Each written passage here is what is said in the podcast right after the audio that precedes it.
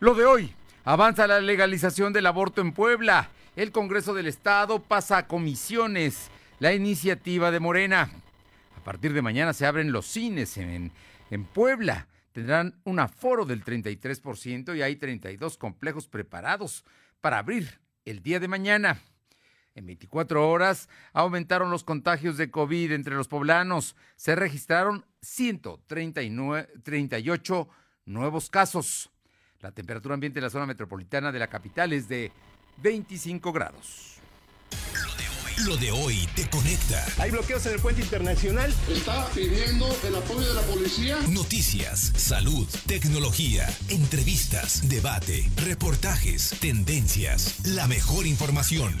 Lo de hoy, Lo de hoy radio con Fernando Alberto Crisanto. Muy buenas tardes, es un gusto saludarles. Jueves, es ya jueves 12 eh, de noviembre del 2020 y estamos aquí para llevarle la información más importante de lo que ha ocurrido en las últimas horas. Así es que muchas gracias a quienes nos sintonizan a través de ABC Radio aquí en la capital de Puebla en el 1280, en la que buena, en Ciudad Cerdán en el 93.5 también nos escuchan allá en la Sierra Norte en Radio Jicotepec en el 92.7 y también allá en la Sierra en el 570. Y mi gente, en el 980 en Izúcar de Matamoros. A todos ustedes muchísimas gracias y también gracias a quienes lo hacen a través desde donde estén en lo que es la plataforma www.lodoy.com.mx en eh, nuestro canal de YouTube, que por cierto ayer YouTube se cayó, pero ahí después de las 7, 8 de la noche se recuperó todo y volvió a la normalidad, pero en muchas partes del mundo se cayó YouTube, entre ellas Puebla. Estamos en YouTube en LDH Noticias y también estamos a través de Facebook en LDH Noticias y ahí estamos en Facebook Live. Gracias, gracias a todos por contactarse con nosotros, mandarnos mensajes y por supuesto estamos atentos a todos sus comentarios. Vamos a ir el día de hoy rápidamente con un asunto que es importante porque hoy en el punto número 6 de la orden del día en el Congreso local se trató el asunto, la iniciativa propuesta, la iniciativa de decreto propuesta por la diputada de Morena, Estefanía Rodríguez. Esta propuesta se pasó ya a comisiones donde se va a discutir. Ah, por cierto, abro un paréntesis, pero nuestros diputados pueden ser lo que usted quiera, pero de que van a tomar su descanso de el puente de la revolución el próximo lunes lo van a tomar. Así es que a partir de mañana no trabajan y regresan hasta el día martes. Y entonces van a empezar a discutir este asunto que por cierto es polémico, que hay gente que ha salido a la calle a protestar y que no quiere que se legisle sobre el asunto. Pero bueno, Aure Navarro tiene todos los detalles de la información allá del Congreso local. Te escuchamos, Aure. Muy buenas tardes. Buenas tardes, pues efectivamente, Fernando Auditorio, les comento que será la próxima semana cuando en Comisiones Unidas de Salud y Procuración de Justicia pues inicie por fin el estudio sobre la iniciativa de decreto que estaría permitiendo ya, Fernando, pues la interrupción legal del embarazo en el estado de Puebla, portando un pañuelo verde que simboliza pues el derecho al aborto y con la frase aborto sí, aborto no, eso lo decido yo, pues la diputada de Morena Estefanía Rodríguez Sandoval formalizó la presentación de la iniciativa de decreto que permitirá la reforma a la Ley Estatal de Salud en materia de derechos humanos de las mujeres, pese a las numerosas manifestaciones de agrupaciones civiles y religiosas que se han visto, bueno, pues en los últimos días, Fernando, recordemos, para evitar que el tema sea aprobado en el Congreso, pues este jueves la iniciativa fue presentada por la morenista como el punto 6 de la orden del día, es decir, fue de los primeros puntos que se abordaron. Y bueno, entre los artículos que se pretenden reformar, pues están el 4, el 63, el 64 y el 65, de los cuales en estos dos últimos pues se adiciona el título tercero en el capítulo 8 denominado interrupción legal del embarazo, mientras que en el artículo 70 bis pues se, plantea una modificación para que las instituciones públicas de salud en el Estado procedan a la interrupción legal del embarazo en forma gratuita y en condiciones de calidad cuando las mujeres interesadas pues así lo soliciten, desde la concepción y hasta la décima segunda semana de gestación. Y bueno, fue así como el tema fue abordado ese día en el Congreso, Fernando. Bueno, así es que ya se decidió, pasa a Comisiones Unidas. Este asunto mm, es importante porque en las comisiones, seguramente donde tiene mayoría morena, se va a aprobar y luego se presentará al Pleno, ¿no? Vamos a ver para cuándo se presenta, pero de que ya está la discusión, ya está en este momento en la Cámara de Diputados. Así es, Fernando. Incluso, bueno, te puedo comentar que la diputada Rocío García Olmedo reclamó que fue ella la que propuso desde el 10 de julio del 2019 pues una iniciativa de reforma con la misma finalidad, misma que dijo, actualizó pues el 8 de junio de este año. Sin embargo, pues sí hizo una especie de reclamo, ya que dijo pues se le dejó fuera de este trabajo legislativo. Bueno, pues lo que sucede. Oye, por cierto, la Cámara de Diputados está también en este momento, inició una iniciativa de una diputada de Morena para que los cobre, los ayuntamientos ya no cobren por el servicio de alumbrado público, que no era un cobro de ellos, que era ellos traspasaban el DAP, el 6.5%, para pagarle el alumbrado público a la, a la Comisión Federal de Electricidad. Entonces, ¿ahora qué va a pasar? Efectivamente, como bien lo mencionas, pues Morena, representada por la diputada Olga Lucía Romero Crespo, turnó a comisión para su análisis el exhorto dirigido pues a los 217 ayuntamientos poblanos para que retiren de sus proyectos de leyes de ingreso para el ejercicio fiscal 2021 pues el cobro por el alumbrado público conocido como DAP. Romero García Crespo expuso que está impulsando este punto de acuerdo luego de que la Suprema Corte de Justicia de la Nación ha declarado como inconstitucional que los ayuntamientos realicen un cobro a los ciudadanos por el servicio de alumbrado. Señaló que al ser una responsabilidad de la federación, pues el cobro por este servicio no compete hacerlo a los ayuntamientos. De ahí que es inconstitucional y por lo cual, de forma adelantada, dijo, pues la Corte ha invalidado ya a 15 leyes de ingresos poblanas que intentaron pues dar curso a este pago, Fernando. Aquí hay un solo problema. El alumbrado es público, no es el alumbrado de la gente. O sea, no lo puede, no se lo pueden cobrar a la gente porque la Comisión Federal se lo va a cobrar al ayuntamiento. Lo que va a hacer la Comisión Federal es bajarle el switch y que hasta que pague el ayuntamiento, que los ayuntamientos no tienen dinero, por eso se cobraba este DAP, 6.5% de los recibos se le cobraba a la gente, pero pues ahora los ayuntamientos vamos a ver con qué pagan, ¿no? Es el tema, porque es público el alumbrado, es el alumbrado de la ciudad y ese servicio le toca darlo a la ciudad. Así es, Fernando, y bueno, pues el tema, como bien lo mencionas, pues ya estará siendo discutido la próxima semana, precisamente en las comisiones a las que fue turnada, Fernando. Muchísimas gracias. Gracias, buena tarde. Ahí están trabajando los diputados. Les, les, surge irse ya de vacaciones de Puente Grande. Se van viernes, sábado, domingo y lunes, cuatro días. ¿Qué tal? Bueno, vámonos con otros temas. Mañana, mañana prepárese porque ya mañana podrá comprar palomitas y refrescos y helado y todo lo que venden las dulcerías de los cines, porque mañana se reabren los cines. Eh, Silvino Cuate, infórmanos, por favor. ¿Qué tal? Muy buenas tardes. Pues comentar de que a partir de ese 13 de noviembre en Puebla podrán reanudarse sus labores las salas de cine después de ocho meses de permanecer cerrados por la pandemia de COVID. Así lo informó el, el, gobernador Miguel Barbosa Huerta. En conferencia de prensa, el mandatario indicó que el aforo en las salas de cine será del 33% y los usuarios deberán usar cubrebocas en todo momento. Sin embargo, no todas las salas de cine están abiertas, únicamente las que hayan cumplido con el proceso de revisión que será supervisado por las autoridades sanitarias del Estado. En intervención de la directora de Protección Civil Estatal, Ana Lucía, eh, indicó que eh, en los protocolos que se encuentran únicamente se han revisado 34 salas de cine que son las que estarán abiertas mañana. Si en el transcurso de este día otras salas se llegan a anexar o a sumar esa lista, también estarían funcionando.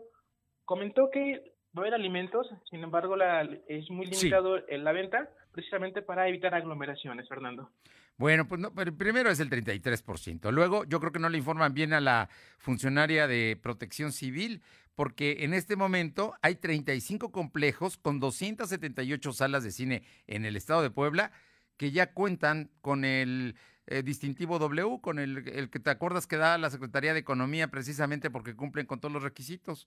Así es que vamos a ver qué es lo que sucede. Por lo pronto, mañana habrá cines. Júralo que mañana van a haber va a ser del 33%, la venta va a ser en, línea de los boletos y también de las dulcerías. Así es que se espera que no haya aglomeraciones, además de que se van a, podrán entrar no máximo dos personas, no hay un grupo de cuatro o cinco, no, de dos personas, y además los van a sentar uno sí, uno no, como un tablero de ajedrez. Muchísimas gracias. Estamos pendientes. Vámonos con Alma Méndez, porque la Cámara Nacional de la Industria Cinematográfica se congratuló por esta decisión del gobierno. Alma, te escuchamos. Bueno, parece que mi compañera Alma Méndez se cortó la comunicación. Vamos a ver si la, la, tenemos, si no, se la doy a conocer yo. ¿Ya la tenemos en la línea? Alma Méndez. No, por lo pronto le digo que es un gran avance, dice la nota de Alma Méndez, un gran avance que a estas alturas la administración estatal accede a reabrir las salas de cine, porque quiere decir que está controlado el coronavirus, afirmó el delegado de la Cámara Nacional de la Industria Cinematográfica, Canacine, Arturo Tai. Agradeció al gobernador eh, Barbosa la apertura, pues se reactivará la economía del sector se recuperarán entre 40 y 100 empleos directos en 35 complejos con 278 salas cinematográficas. Las cadenas que existen en Puebla son Cinemex, eh, cuenta con 104 salas, Cinépolis con 145 y 29 son independientes. Reiteró que las salas de cine no puede haber contagios ya que los consumidores no hablan durante su estancia. Pues sí, está uno en la sala y lo que menos hacer es platicar y no va a tener a nadie junto. Así es que ese es el asunto. Regresamos con mi compañero Silvino Cuate para que nos hable de las eh, curvas de contagios eh, por el COVID. Te escucho, Silvino. Así es, comentar que la curva de contagio de coronavirus mostró un repunte, ya que la Secretaría de Salud registró 138 nuevos enfermos. En comparación con los datos de ayer, el incremento fue de 54 casos. Además, se registraron 10 fallecidos. En total, se tienen contabilizados 38.981 acumulados y 5.000 121 decesos. En conferencia de prensa, el secretario de Salud, José Antonio Martínez García, informó que actualmente hay 683 eh, casos activos distribuidos en 49 municipios. Del total, 362 están hospitalizados, 65 requieren ventilación mecánica asistida. La información, Fernando. Bien, oye Silvino, y platícame el tema del fallecimiento de una estudiante que por cierto es de Veracruz, allá en Tlatlauquitepec, ahí la atendieron, eh, pero bueno, tuvo un derrame cerebral pero la mamá dice que es por el exceso de tareas que le aplican por órdenes de la Secretaría de Educación Pública. breve, por favor, Silvino.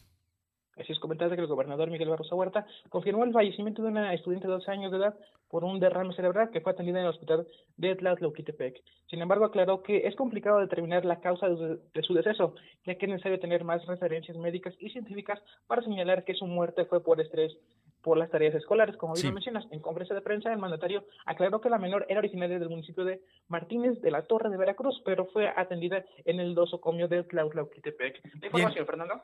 Muchas gracias. Estamos es una apreciación de la mamá. Dice que estaba muy tensa, muy presionada por el exceso de tareas que le mandaban precisamente eh, en la escuela. Vamos con mi compañera Alma Méndez. Rápido, Alma, dinos que ya ahí eh, están afiliándose. Ahora sí, ya empezaron a afiliar a las trabajadoras del hogar. Cuéntanos.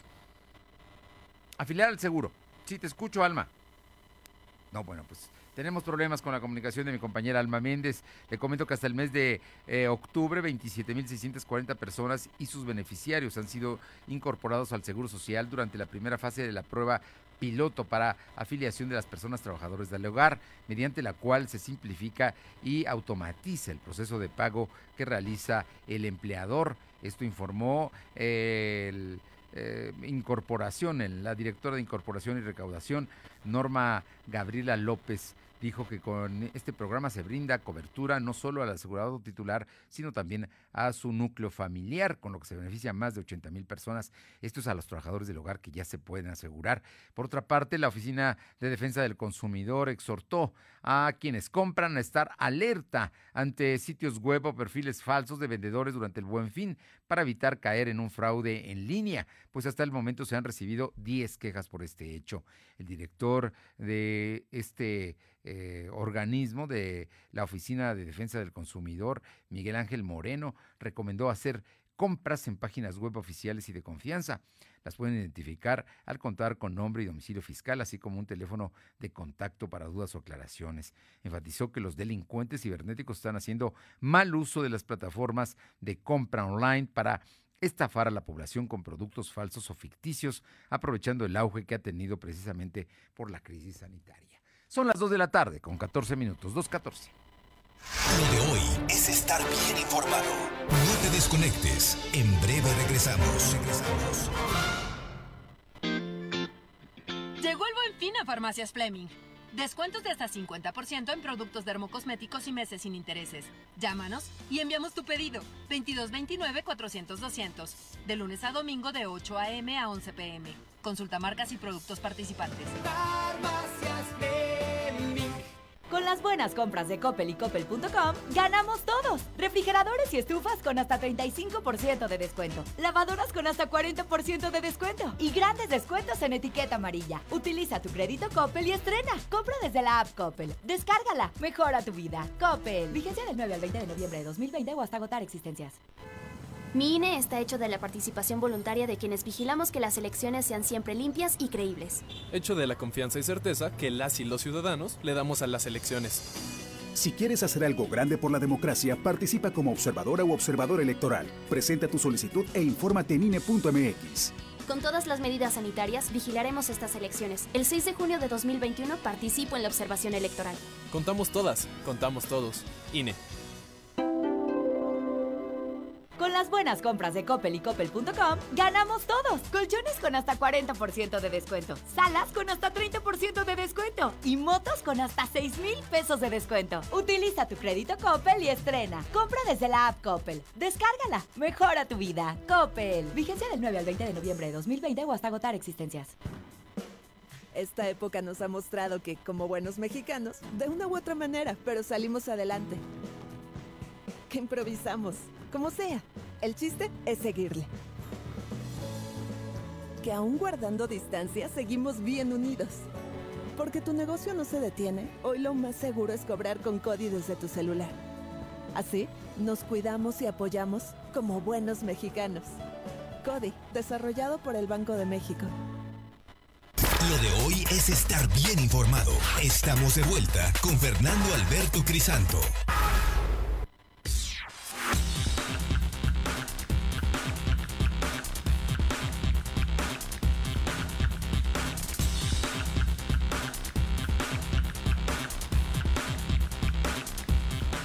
Bien, y son las 2 de la tarde con 17 minutos. Pide el presidente Andrés Manuel López Obrador cárcel por evasión vía outsourcing. El presidente el día de hoy, el presidente López Obrador, propuso reformar el Código Fiscal de la Federación para castigar con cárcel a quienes incurran en defraudación fiscal calificada al eh, evadir el pago de impuestos sobre la renta, IVA y cuotas del Seguro Social e ISTE en esquemas de subcontratación de personal.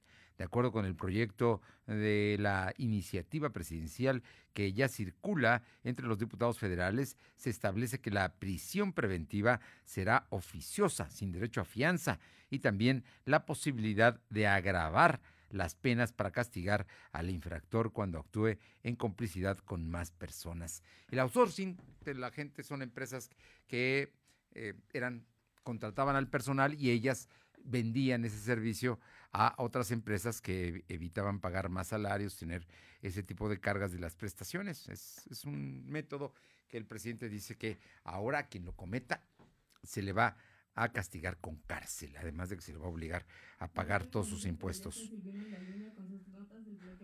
Vámonos con mi compañero Silvino Cuate para que nos informe eh, el, tema de las investigaciones contra exfuncionarios del PAN que con documentos falsos sacaban títulos profesionales. Te escuchamos, Silvino.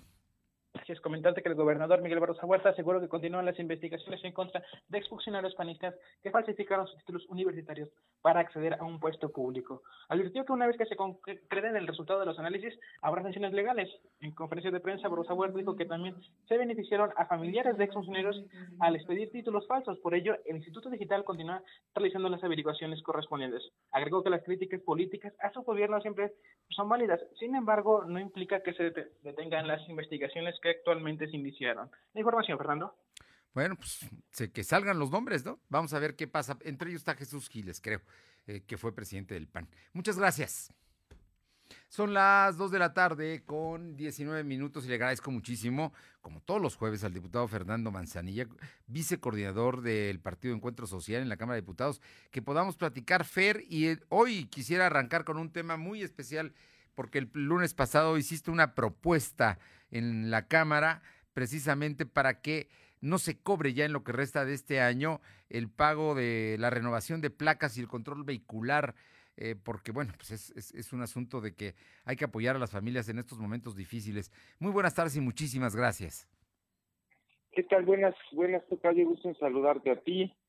Gusto en saludar al auditorio. Efectivamente, eh, todos sabemos, Tocayo, que debido a la pandemia, pues tenemos una situación este económica especialmente complicada. Y uno de los temas que yo traté esta semana, perdón que... que no, no, no. no, no, no, te, entiendo porque además sé que están en sesión y están, están trabajando mucho los diputados, están discutiendo en este momento. Estamos en sesión a distancia, estamos en sesión a distancia, pero estoy aprovechando también para hacer un poquito de, ejercicio. Pero bueno, te comento que uno de los temas importantes es el asunto del cobro del control vehicular y el cambio de placas. Y bueno, estos temas se han venido posponiendo. El pago por los derechos vehiculares estaba programado, pues tú recordarás, tu callo para los primeros meses del año, para el inicio del año, y el reemplacamiento estaba eh, programado, si no recuerdo mal, para el mes de abril, pero la contingencia sanitaria eh, obligó a la autoridad a posponerlo. Primero definieron, tanto en el caso del control vehicular como en el caso del reemplacamiento, que lo pospusieran para septiembre. Y luego la última vez que tocaron el tema, se dijo que lo más probable era que el pago se realizara, los pagos, digamos, de cambio de placas y de control vehicular se realizaran en noviembre o diciembre a finales del año. El problema que tenemos pues es lo que ya venimos este, viviendo y padeciendo a lo largo, pues prácticamente de una buena parte de este año, Tocayo, y es que las familias poblanas están fuertemente afectadas, pues por todos los estragos de esta crisis sanitaria que tenemos y la falta de empleo. Y bueno, pues a mucha gente en estos momentos le resultaría pues prácticamente imposible hacer estos pagos. En la ley de ingresos de este año, del 2020, que se aprobó a finales del año pasado, se estimaba alrededor de 1.500 pesos promedio por vehículo que circula en el estado. Más o menos, eh, si no recuerdo mal, son 965 pesos por concepto de reemplacamiento y 530 pesos por concepto de control vehicular. Un poquito derivado de todos estos temas, presentamos justamente un punto de acuerdo en la Cámara de Diputados, exhortando a los gobiernos estatales, incluyendo el de Puebla, porque Puebla pues no es el único estado que puede estar en esta situación, que consideren eh, las autoridades pues, la, situación de la condición sanitaria y económica que se está viviendo y se pueda postergar al 2021 lo que lo que son pagos de control vehicular, tenencias, que en el caso de Puebla no las tenemos, pero otros estados sí las tienen, y el emplacamiento. Y también, en segundo lugar, que consideremos que 2021 pues también será un año complicado, todo indica pues que tendremos todavía una situación de salud eh, eh, pues relevante, fuerte, digamos, delicada y por lo tanto la situación económica tampoco será normal y que por, por esa misma razón se diseñen algunos esquemas e incentivos fiscales que permitan a la gente pagar, pero de manera diferida a lo largo de todo el año. Esos son los dos temas que tocamos, Tocayo, y tienen que ver pues con estos asuntos eh, que se han venido postergando en el caso de Puebla por la situación económica del pago de control vehicular y de reemplacamiento que nosotros consideramos pues ojalá se pueda también postergar al próximo año y eh, hablando del próximo año se puedan hacer pues los pagos a lo largo del año, pagos digamos podemos ir en abonos a lo largo a lo mejor de los 12 meses este y no un pago digamos como es normal digamos en los primeros tres meses del año un pago único, ¿no? Que normalmente por años nos hemos acostumbrado a pagar entre enero y marzo, pero que en esta ocasión, eh, dices muy bien, el tema de las familias, de la economía familiar es importante, pero también la economía de las empresas que tienen muchos vehículos y que también tienen que hacer este pago por sus placas, ¿no? Tanto por el, derecho como por la, el control vehicular, como por el asunto de la renovación de las placas. Pues mira, no, no solo, no solo las, las empresas eh, grandes, eh, eh, todo tipo de empresas. Imagínate eh, lo que se llega a ahorrar una pequeña empresa sí, claro. que tiene a lo mejor algún vehículo, si es que llega a tener, pero imagínate que llega a tener algún vehículo, justo en esta época que se tiene que estar pagando aguinaldos, ¿no? Claro, claro. Eh, o, o el caso de una familia que a lo mejor tiene un auto que de por sí por la situación económica pensemos que tampoco lo ha estado utilizando mucho pero que ahorita se tendría, se vería obligada a pagar pues esos 1.500 pesos que pudiera bien utilizar para medicinas eh, o para la cena de Navidad, ¿no? Sí, claro, este, o el día a día. para, o el día a día, o, o, o, o el otro tema, digamos, que también yo señalaba en el punto de acuerdo, en el caso de los reemplacamientos y, más porque son pues temas que se hacen en poco tiempo, más en el momento en el que estamos ahorita, estamos pues ya, digamos, llegando a mitad, a mitad del mes de noviembre, este, eh, pues eh, eh, imagínate tú las colas y los tumultos que tendríamos para si, si, si se necesitara realmente si se fuera a reemplacar a lo largo de esta parte final del año, justo ahora que estamos viendo y viviendo, lo hemos comentado aquí también, un incremento acelerado en, en el caso de los contagios por, eh, digamos, de todo el país. Entonces, eh, eh, incluso en la parte, digamos, sanitaria tenemos que tener cuidado y que este proceso, pues a lo mejor incluso no se haga en unos cuantos, en un mes, mes y medio, sino que se haga espaciado a lo mejor a lo largo de bastante tiempo, pensando también en los temas de contagios que estamos viviendo, ¿no?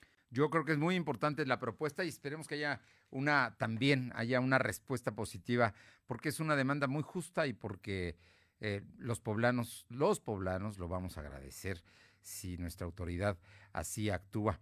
Eh, Tocayo, hay un asunto que es muy importante y que están ahorita discutiendo ustedes, que finalmente ya aprobaron en lo general el presupuesto de egresos para el próximo año, un presupuesto que se restrictivo en términos de austero, ¿no? Y, también hay, están discutiendo ahorita ya punto por punto todas las reservas que se hizo, que creo que son más de mil. Platícanos de cómo va a quedar el presupuesto y cómo va a quedar el dinero para Puebla. Mira, mira, Tocayo, más o menos, y bueno, todo esto tiene que ver este, efectivamente con dinero, hablando, y ya para cerrar el tema anterior, ah, sí, de control vehicular, incluso de reemplacamiento, porque tiene que ver con dinero para el Estado, significa cerca de 500 millones de pesos. Entonces, este, pues todo tiene su impacto presupuestal. Este, efectivamente, ahorita eh, justo estamos hablando de la parte del presupuesto eh, federal y de lo que va a implicar, bueno, pues desde luego a cada uno de los estados. Eh, yo espero que en el curso de la madrugada, esta sesión, la sesión de ayer y la sesión de hoy son semipresenciales, entonces algunos diputados están en pleno, otros están, digamos, a distancia. A mí me tocó estar a distancia, entonces lo estamos siguiendo eh, y lo aprobamos eh, eh, el día martes, aprobamos el presupuesto ya en, lo general, es decir, la Comisión de Presupuesto presentó finalmente un proyecto de presupuesto, ese se aprobó en lo general, pero ahorita ya vienen todas las reservas. Tú bien decías, son pues alrededor de mil, un poco más de mil reservas, y, bueno, pues cada una se va platicando, este, a veces se agrupan, pero a veces, digamos, este, van, van los oradores subiendo a plantear, digamos, su reserva, eso quiere decir lo que, en lo que no están de acuerdo y después cada una se vota en lo económico y eventualmente una vez que termine todo este proceso que calculo yo que será en la madrugada del día de hoy estaremos votando, ya el presupuesto eh, en lo específico, es decir, ya después de haber agotado todas las reservas que pudieran, digamos, incorporarse. En eso estamos. ¿Y qué, qué, qué tipo de presupuesto estamos viendo? Estamos viendo un presupuesto pues más austero en general, este un poco más austero en la parte federal, es decir, este habrá eh, eh, menos dinero y por qué habrá menos dinero bueno pues porque la recaudación la situación económica pues no es óptima y eso implica pues que habrá digamos menos recaudación por parte de los impuestos. Y pudiéramos decir también que hacia los estados y hacia los municipios se va a tener digamos un poco menos incluso del dinero que se hubiera llegado a, pensar. Eh, más o menos en el estimado que yo tengo el último están terminándome algunos números, es que estaríamos un 8% abajo en términos reales del presupuesto de arranque que tuvo Puebla el año pasado. ¿Qué es eso de, en términos reales? eso quiere decir que eso es, digamos, ajustando ya por la inflación. Eh, es decir, eh, eh, bueno, no, no, no, no tengo ahorita, digamos, qué, qué tasa de inflación utilizaron, dos, dos y pico, tres por ciento, pero bueno, pensemos que si es ocho por ciento en términos reales después de ajustar la inflación, eso implica que a lo mejor en términos de pesos constantes, como se dice en términos nominales, a lo mejor está un 5, cinco y pico por ciento abajo. Es decir, vamos a tener menos dinero en Puebla. Este eh, eh, no es un tema exclusivo de Puebla, es un tema exclusivo de la mayor parte de los estados y de los gobiernos locales, porque eh, alrededor de 100 mil millones de pesos más o menos es lo que yo he estimado que, ya no estarían yendo a los estados y municipios que antes sí estaban, digamos, asignándose más a los gobiernos locales, y eso irá a financiar parte de los proyectos prioritarios del presidente. Estamos hablando del aeropuerto, estamos hablando del tema del Tren Maya y estamos hablando de la refinería de Dos Bocas. Entonces, los presupuestos en general para los estados vienen eh, eh, abajo. Eh, el caso de Puebla no es extraño y ahí más o menos el cálculo que tenemos es 8% en términos reales, que ha de ser un 5 5 y pico por ciento en términos, digamos, nominales, como se dice, de menos dinero este año a como arrancó el presupuesto el año pasado. Con, con todo esto, digamos, eh, sectores prioritarios se mantiene el presupuesto y me imagino que se va a reducir eh, en, en, en, algunas áreas, ¿no? Y los gobiernos de los estados y municipales tendrán también que buscar una mayor recaudación. Mira, en, en términos generales te diría, vamos a tener más dinero para eh, áreas de seguridad, vamos a tener, digamos, suficiente dinero y más recursos en materia de salud, vamos a tener menos eh, recursos a gobiernos locales, los estados y los municipios lo que van a tener es que generar nuevas fuentes de financiamiento, ser más eficientes en sus cobros y bueno, pues eh, generar nuevas alternativas. No es extraño esto, Tocayo, llevamos cerca de 25 años con incrementos anuales para gobiernos locales, me refiero a los estados, desde la época del presidente Cedillo, cuando empezó a soltarse el gasto a los estados y municipios. Entonces son 25 años de incrementos permanentes. Hoy los estados y los municipios tienen mucho más dinero de lo que pues habían tenido, eh, digamos, antes. Este, y bueno, pues vienen épocas eh, placas, eh, eh, pero pues todo, yo creo que todos, si, si somos austeros, si nos apretamos el, el cinturón y si hacemos un uso racional y honesto de los presupuestos, seguramente con lo que hay, los estados y municipios podrán salir bien y desde luego Puebla podrá salir bien. Oye, en, en todo esto hay un dato que me parece que es muy importante, el hecho de que el país no se endeude más, que no crezca el déficit fiscal, porque en otros momentos y en otras administraciones era el camino para, para que se mantuvieran altos los presupuestos siempre en las situaciones de crisis eh, es, es, es, es, es normal, eh, es algo que, que, que a veces se, se, se, recurre al tema de la deuda. La deuda, pues ya lo hemos visto en distintos momentos del pasado, cuando se abusa de ella, pues puede generar eh, problemas importantes, entre ellos inflación y una serie de situaciones que se dan a raíz de esto. El presidente de la República en eso, pues ha sido muy este, cuidadoso. Es algo que incluso los mercados financieros y económicos han evaluado bien de este presupuesto, que es un presupuesto equilibrado, es decir, más o menos lo que se ingresa es lo que se va a gastar este no se está incurriendo ni en déficit fiscal, que normalmente es gastar más de lo que se tiene, es decir, eh, se, tiene un déficit muy, muy moderado, ni tampoco en incurrir en más deuda para financiar el gasto. Eh, eh, esa es una de las ventajas que tiene este presupuesto, podríamos decir que es un presupuesto austero, pero que mantiene un balance entre ingresos y gastos. Y yo creo que eso, pues a veces, como lo mismo en una casa, en una empresa, a veces se sufre un poco más en el corto plazo, pero igual que en una familia, bueno, pues a veces después de tiempo, eh, pues agradecemos no habernos endeudado, pues lo mismo como país, creo que eso es una ventaja de lo que se está presentando y aprobando el día de hoy. Eh, diputado Fernando Manzanilla, por último, te pregunto, y además creo que es importante que nos invites a escuchar tu informe de actividades de, este año legislativo. el, el próximo lunes, ¿no? Es el lunes, el lunes a las 7 de la noche estaremos presentando, haciendo una presentación de nuestro el informe es el segundo informe, es el segundo periodo que, concluimos y, lo pueden seguir en mis redes sociales, 7 de la noche día lunes, eh, es en el Facebook, será un Facebook Live, eh, que es Fernando Manzanilla Prieto, día lunes 7 de la noche. Fernando Manzanilla Prieto, ahí podemos tener acceso y me imagino que también podemos hacer comentarios y seguramente, bueno, pues ya platicaremos con más detalle la próxima semana. ¿Cómo ves? Efectivamente, Tocayo, me dará muchísimo gusto como siempre. Pues es un gusto saludarte, Tocayo, y te mando un fuerte abrazo, que sea leve la jornada de hoy y por supuesto que estaremos muy pendientes el próximo lunes a tu informe.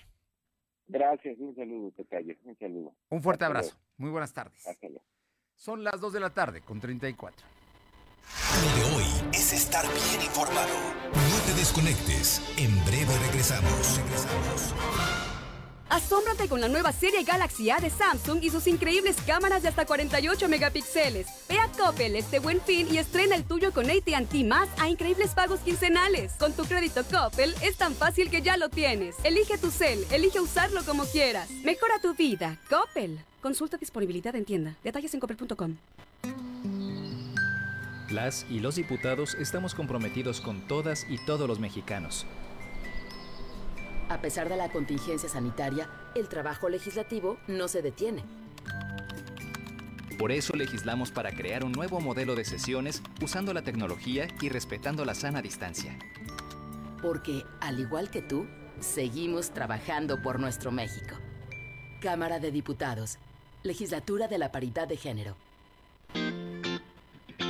Llegó el buen fin a Farmacias Fleming. Descuentos de hasta 50% en productos dermocosméticos y meses sin intereses. Haz tu pedido por WhatsApp al 2227-093-499 de lunes a domingo de 8 a.m. a 11 p.m. Consulta marcas y productos participantes. Farmacias Fleming. Llena de color tus historias y espacios con el regalón navideño de Comex. Cubeta regala galón, galón regala litro. Más fácil, compra en línea, pida a domicilio o llévalo a meses sin intereses. En estas fiestas, ponle color a tu historia. Comex. Vigencia el 28 de diciembre del 2020. Consulta condiciones en tienda. Si hoy necesitas una casa, hoy no necesitas comenzar a pagarla. Obtén tu crédito entre noviembre y febrero y comienza a pagar hasta dentro de cuatro meses. Entra a micuenta.infonavit.org.mx, precalifícate y consigue tu crédito. Infonavit, comienza un hogar. Lo de hoy es estar bien informado. Estamos de vuelta con Fernando Alberto Crisanto. Los personajes de hoy, las ideas y los hechos se comparten en la entrevista. Son las 2 de la tarde con 36 minutos, 2 de la tarde con 36 minutos y le agradezco mucho a Lluvia Sofía, que es meteoróloga de eh, Cupreder de la Benemérita Universidad Autónoma de Puebla, que esta tarde podamos platicar con ella. Eh, precisamente eh, Lluvia Sofía Gómez, que es investigadora del Cupreder, que nos platiques de, de cómo se viene el tiempo. Estamos en el otoño, pero de pronto hace frío, de pronto llueve y de pronto también en las tardes hace eh, sube la temperatura. Muy buenas tardes y muchísimas gracias. Buenas tardes. Claro que sí, te comento que ahorita tenemos un canal de baja presión sobre el interior del país que puede estar generando precipitaciones en las sierras norte y nororiental del estado. Eh, para el resto las condiciones se tornan relativamente estables ya que la probabilidad de lluvia es baja. Sin embargo, lo que domina son las bajas temperaturas al amanecer y durante horas de la noche. Eh, como bien mencionas, eh, durante el mediodía la temperatura se incrementa, pero por la tarde y horas de la madrugada el termómetro desciende. Oye, así es que entonces lo recomendable hoy es jueves, ya viene el fin de semana, que va a ser un largo fin de semana porque hay puente para muchos. Eh, la, la, recomendación es salir cubiertos en la mañana y, lleve, y el suéter dejarlo en la tarde. Al así mediodía, es, por lo al menos. mediodía, sí, porque ya en la tarde-noche nuevamente Hay que eh, volverlo a- refresca. Hay que volverlo a usar. Así es, sí. Oye, y, y en esto más o menos las temperaturas, eh, ¿qué están eh, previendo? Bueno, aquí en Puebla Capital estamos esperando máximas de 20 a 22 grados centígrados y mínimas de 8 a 10 grados centígrados. Al interior, pues la temperatura es más baja, sobre todo en este corredor de libres oriental, esas zonas más frías. Ahí sí las temperaturas incluso pueden estar eh, por abajo de los 5 grados centígrados. ¡Wow! Se hace frío, ¿eh? Eh, Estamos hablando del Libres Oriental, donde ya incluso ha habido heladas y han amanecido algunos días a menos un grado eh, en- Sí. en- recientemente. Oye, y en el caso de las lluvias, te, te comento esto porque eh, están anunciando la posibilidad de lluvias para el sureste mexicano y para Veracruz, de esas que nos pegan en la Sierra Norte y en la Sierra Oriental de Puebla. Sí, así es, como te comentaba al principio, ahí sí esperamos algunas precipitaciones, incluso bancos de niebla, sobre todo por la mañana, eh, que pueden reducir la visibilidad, entonces pues sí se recomienda pues extremar precauciones en esas zonas. Bueno, pues entonces prepararnos para, para que al mediodía haga más o menos una buena temperatura, 22 grados, es bastante agradable, pero mañanas y tardes frío en la ah, capital poblana y la zona metropolitana. Así es. Lluvia Sofía, un gusto como siempre saludarte. Muy buenas tardes. Buenas tardes, igualmente, hasta luego. Lluvia Sofía Gómez, que es eh, la investigadora del CUPREDER de la UAP. Eh, vámonos con Silvino Cuate, que tiene más información. El gobierno del estado finalmente no tiene ya oficina de representación en la Ciudad de México. Cuéntanos.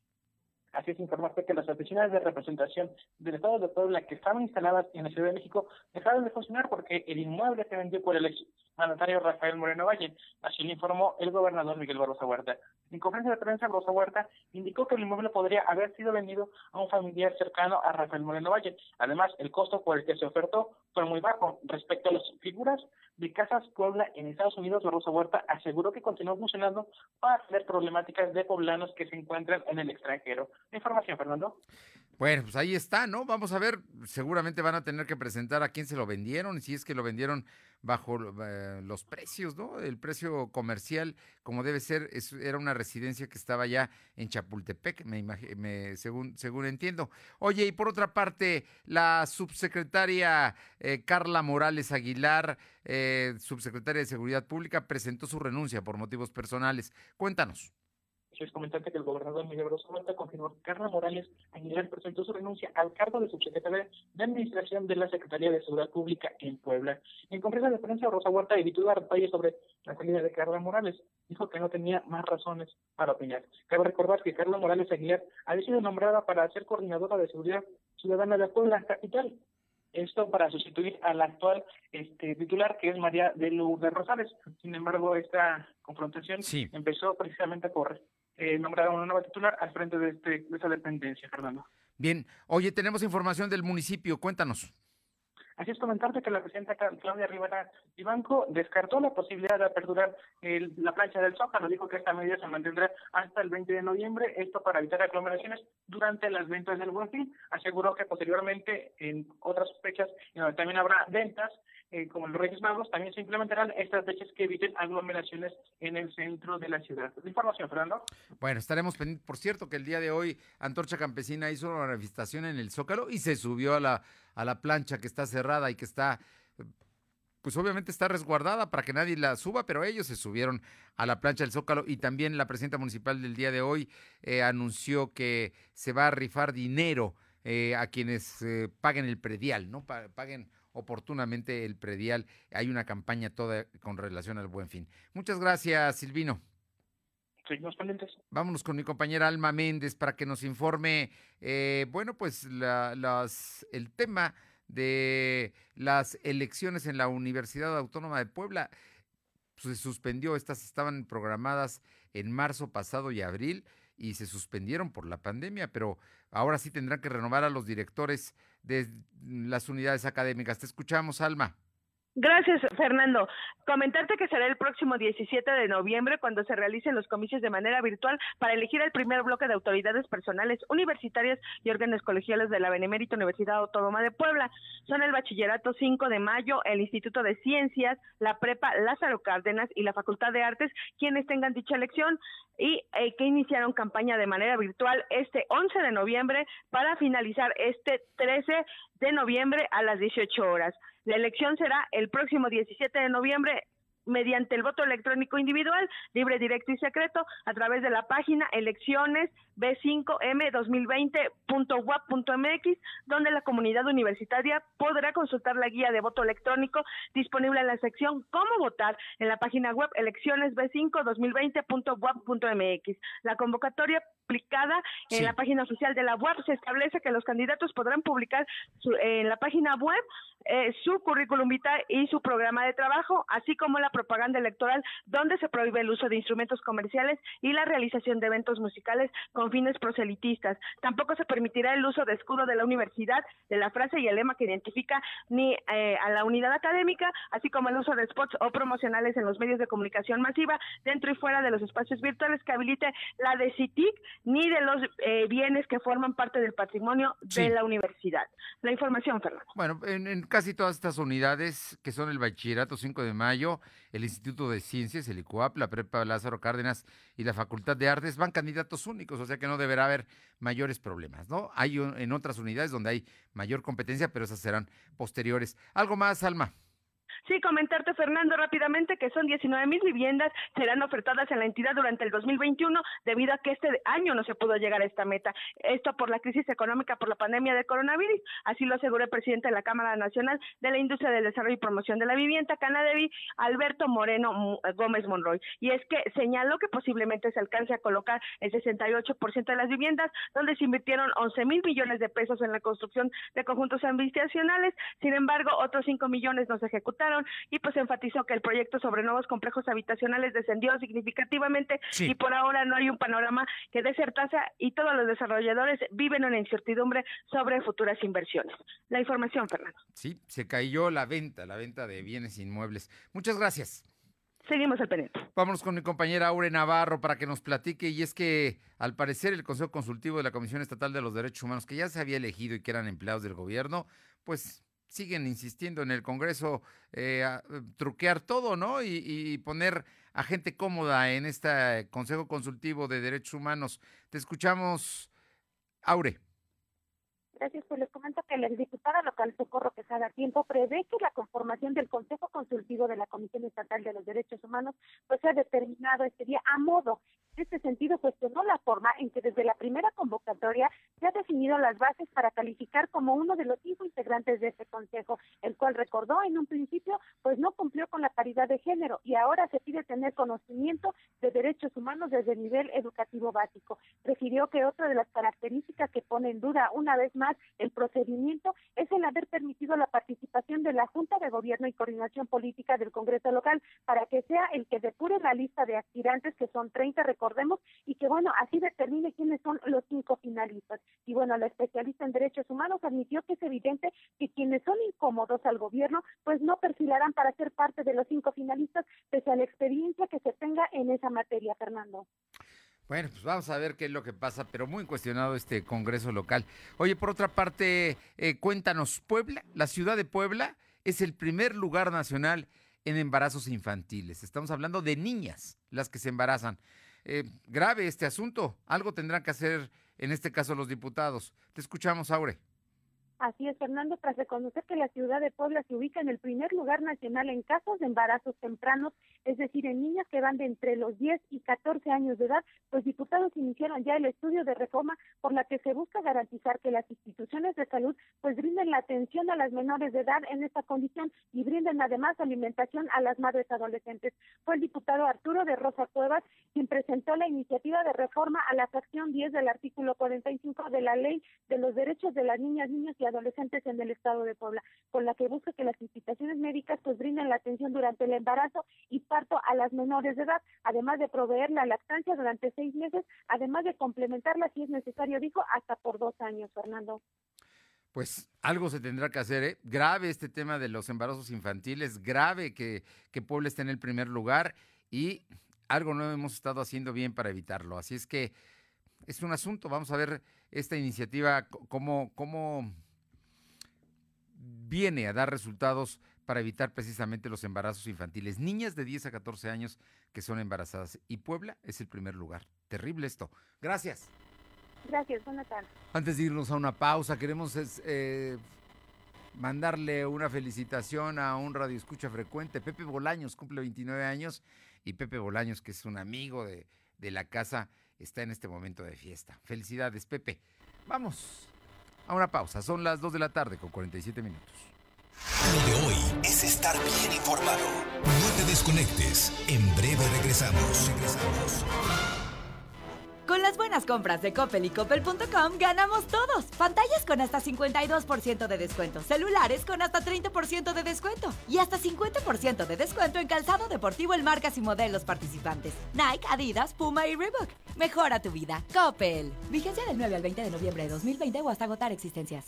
Soy más, más alcohólico que drogadicto, pero ya al último empecé a probar lo que es la piedra y la cocaína. Fue cuando murió mi hija. Muchos padres que estaban ahí en la sala de espera sacaban a sus hijos este, cargando y, y yo tuve que sacar a mi hija en un ataúd. Lamentablemente no pude hacer nada por ella. En el momento que murió mi, mi hija, realmente hasta los perros lloraban conmigo. El mundo de las drogas no es un lugar feliz. Busca la línea de la vida. 800-911-2000. Con las buenas compras de Coppel y Coppel.com, ganamos todos. Refrigeradores y estufas con hasta 35% de descuento. Lavadoras con hasta 40% de descuento. Y grandes descuentos en etiqueta amarilla. Utiliza tu crédito Coppel y estrena. Compra desde la app Coppel. Descárgala. Mejora tu vida. Coppel. Vigencia del 9 al 20 de noviembre de 2020 o hasta agotar existencias. Si hoy necesitas una casa, hoy no necesitas comenzar a pagarla. Obtén tu crédito entre noviembre y febrero y comienza a pagar hasta dentro de cuatro meses. Entra a micuenta.infonavit.org.mx, precalifícate y consigue tu crédito. Infonavit, comienza un hogar. Disfruta lo más barato del año en el Buen Fin. Encuentra en farmaciasflemingwap.com hasta 50% de descuento en las mejores marcas dermocosméticas. Tu compra en línea es segura y enviamos a todo México. Válido del 9 al 20 de noviembre 2020. Consulta marcas y productos participantes. Lo de hoy es estar bien informado. Estamos de vuelta con Fernando Alberto Crisanto.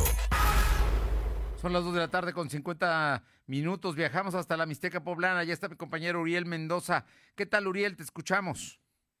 ¿Qué tal, Fernando? Muy buenas tardes. Tenemos información específicamente del municipio de Izúcar de Matamoros, donde, bueno, detuvieron a un sujeto por herir con arma blanca a otra persona, esto en San Sebastián una de las comunidades pertenecientes a esta demarcación. Ahí los oficiales, bueno, hicieron la detención de un hombre de 37 años de edad. Los hechos se registraron durante la tarde del día miércoles, prácticamente cayendo la tarde, cuando los oficiales municipales atendieron un reporte por una riña y detonaciones de arma de fuego. Una vez que se presentaron en el lugar, se acercaron varias personas a los policíacos refiriéndose que el hombre había sido responsable de lesionar a una persona, por lo tanto, pues bueno, se procedió a su disposición. Esta persona responde al nombre de Toribio N de 37 años de edad y bueno, es de esa misma, es vecino de esa misma comunidad, fue detenido por los delitos de lesiones y tentativa de homicidio para finalmente, pues bueno, ser puesto a disposición del Ministerio Público tras los trámites correspondientes. Cabe mencionar, sí. hasta el momento la persona lesionada se mantiene estable al interior del Centro de Salud de Servicios Ampliados del CESA aquí en Zúcar de Matamoros. Oye, Uriel, y platícame de la persona que quería saltar allá en el Mercado Revolución qué terrible, ¿no? Que esto esté pasando y además de una forma violenta.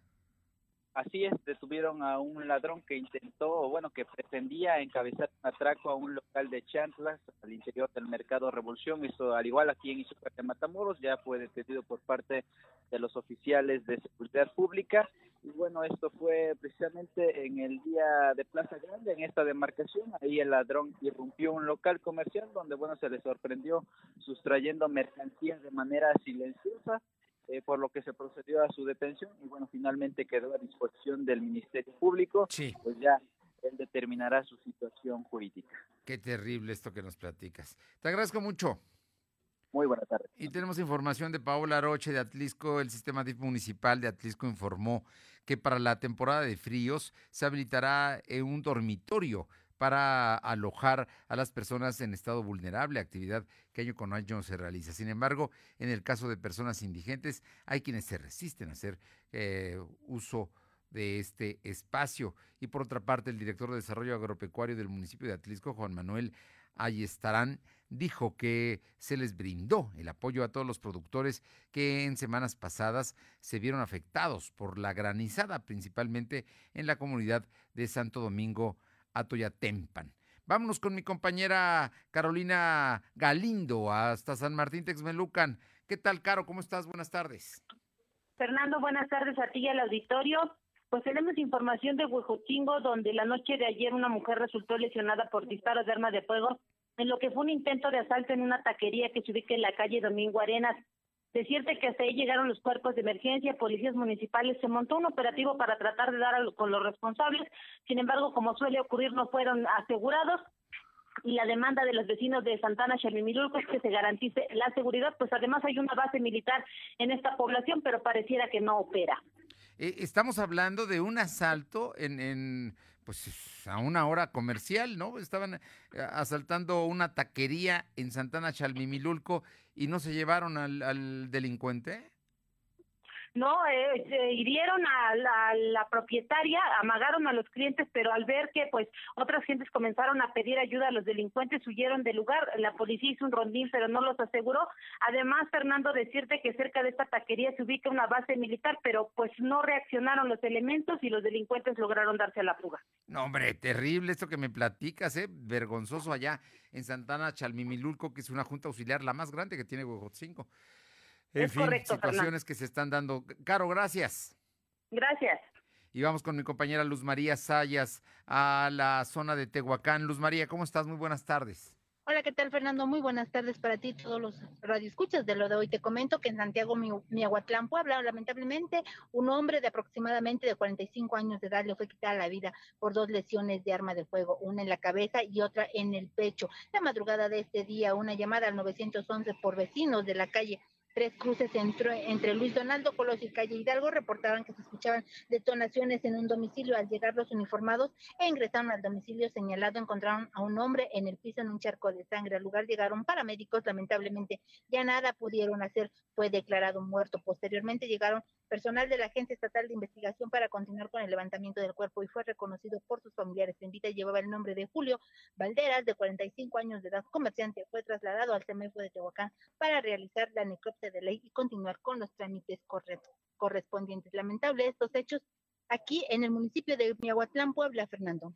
Esto en Miahuatlán se, decidió pues, demasiada violencia, ¿no? En esta parte del estado. Gracias, Luzma. Lamentablemente, sí. Muchas gracias. Muy buenas tardes. Buenas tardes. Y vamos con mi compañero Silvino Cuate, porque el día de ayer el gobierno del estado está haciendo operativos, ¿eh? operativos en zonas comerciales y también está clausurando bares que están dando servicios que se supone están prohibidos. Solamente se pueden abrir restaurantes, los bares y todos los antros y todas las cosas nocturnas están prohibidos, pero al parecer, pues poco les importa a los dueños, ¿no? Eh, te escuchamos, Silvino. Así es, que el secretario de Gobernación, David Méndez Márquez, informó que este miércoles se realizaron la verificación de 300 establecimientos que dio como resultado dos clausuras de bares que no cumplen con las medidas sanitarias. En conferencia de prensa, Méndez Márquez indicó que la Secretaría de Movilidad y Transporte, en coordinación con la Secretaría de Seguridad Pública, implementaron dos operativos en el transporte público. Dicho Dicha estrategia tiene como resultado la revisión de 310 unidades de transporte público, se suspendieron, eh, se tres infracciones y una detención de vehículo. La información, perdón. Bueno, pero están entonces, van a continuar con estos operativos, ¿no? Tanto en el área del transporte como en los negocios. Así es como bien mencionar, los operativos continuarán. Principalmente se van a reforzar en esta temporada de ventas de Molfin, ya que corre el riesgo de que existan aglomeraciones tanto en el transporte público al igual que en los establecimientos, Bueno, pues ahí, ahí está el, el, tema y tienen, tienen, tienen trabajo. Oye, Silvino, por otra parte, eh, el tema de ruta. ¿Qué va a pasar? ¿Cómo vamos a pagar los que usamos ruta? ¿Cómo vamos a hacerle para pagar? Ahorita es gratuito todavía, pero yo me imagino que en algún momento van a empezar a cobrar. Ya cambiaron de empresa, ya no van a servir las tarjetas que antes se daban o sí van a servir. Comentarte que después de haberse rescindido los contratos con la empresa responsable del cobro del pasaje de la línea del ruta, el director del, Sistema Estatal de Carreteras Rodolfo Chávez, dio a conocer que para evitar falsificación de tarjetas y pago eh, transparente se operará bajo el modelo estándar de seguridad CN Collection. Explicó que al dejar de funcionar Conduction Solution, que era la empresa responsable del cobro de acceso a la ruta, se podrá generar mayor transparencia con este nuevo modelo que se implementará en próximos días. Explicó que el nuevo sistema se adaptará a nuevas tecnologías con, eh, que será conectado incluso con los mismos teléfonos móviles para que se puedan pagar desde una aplicación. Incluso se ocuparán el código QR con una tecnología NFC para, eh, precisamente como lo mencionas, dar mayor certeza en la transparencia de recursos. Comentarte que también se contará con una plataforma en tiempo real que le permitirá al sistema Ruta mejorar la toma de decisiones de operatividad en beneficio del usuario. Destacó que con estos nuevos sistemas de recaudo y salida de de la empresa que estaba encargada, el gobierno del estado se ahorrará, se va a ahorrar más de 1.085 millones de pesos. Además, se prevé un aumento en los ingresos al mes de 480 millones de pesos. Oye, a ver, a ver, a ver, todo está muy bien, pero ¿cómo voy a hacer yo para pagar? Si tengo celular, ya me dijiste que es con una aplicación y con un QR, pero si no tengo celular, ¿qué hago? Comentarte que las tarjetas actuales que aún se repartieron antes de que se cancelara la concesión. Sí aún van a tener funcionalidad, van a seguir funcionando. Sin embargo, cuando ya se formalice como está la instalación de la nueva empresa, esas tarjetas se pueden canjear, se van a hacer un intercambio y esta tarjeta contará con un QR que se va a conectar a tu teléfono móvil para poder hacer Muchas gracias.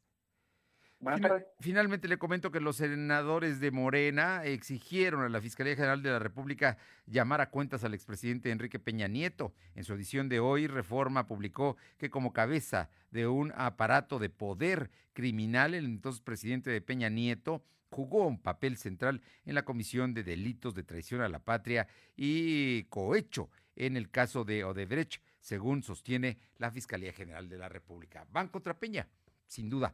Gracias por haber estado con nosotros este jueves. Mañana aquí en punto de las 2 de la tarde en lo de hoy radio. Nos encontramos. Pásela bien, tápese que hace frío y cuídese porque el tema de la pandemia continúa aún siendo un riesgo. Hasta mañana. Gracias. Fernando Alberto Crisanto te presentó lo de hoy radio. Lo de hoy radio.